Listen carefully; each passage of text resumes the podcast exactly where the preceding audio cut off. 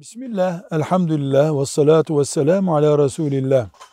Çokça kullandığımız bir kavram nefisle cihat. Nefis cihadı. Yani insanın kendi içindeki kötülüğü emreden duygulara karşı direnişi nasıl gerçekleşir? Her şeyden evvel insan kendisine, nefsine din, hidayet, cennet, cehennem, dünya, Allah, peygamber, şeriat, Kur'an nedir kültürünü verecek. Yani iyi bilinecek. İkinci olarak da insan öğrendiği bilgileri yaşama gayreti içerisinde olacak.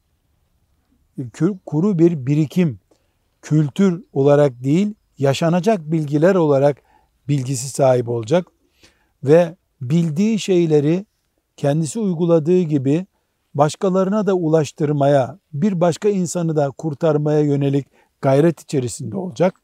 Dördüncü olarak da ibadetin, haramlardan kaçmanın, haktan yana olmanın bir ağırlığı, zorluğu olacağını bilecek, direnmesini bilecek. Yani uykudan kalkıp namaza gitmekte, işe gitmekte zordur. Ama başka türlü yaşam olmayacağını, kulluk olmayacağını bilecek, uykusunun çok olmasına rağmen direnecek.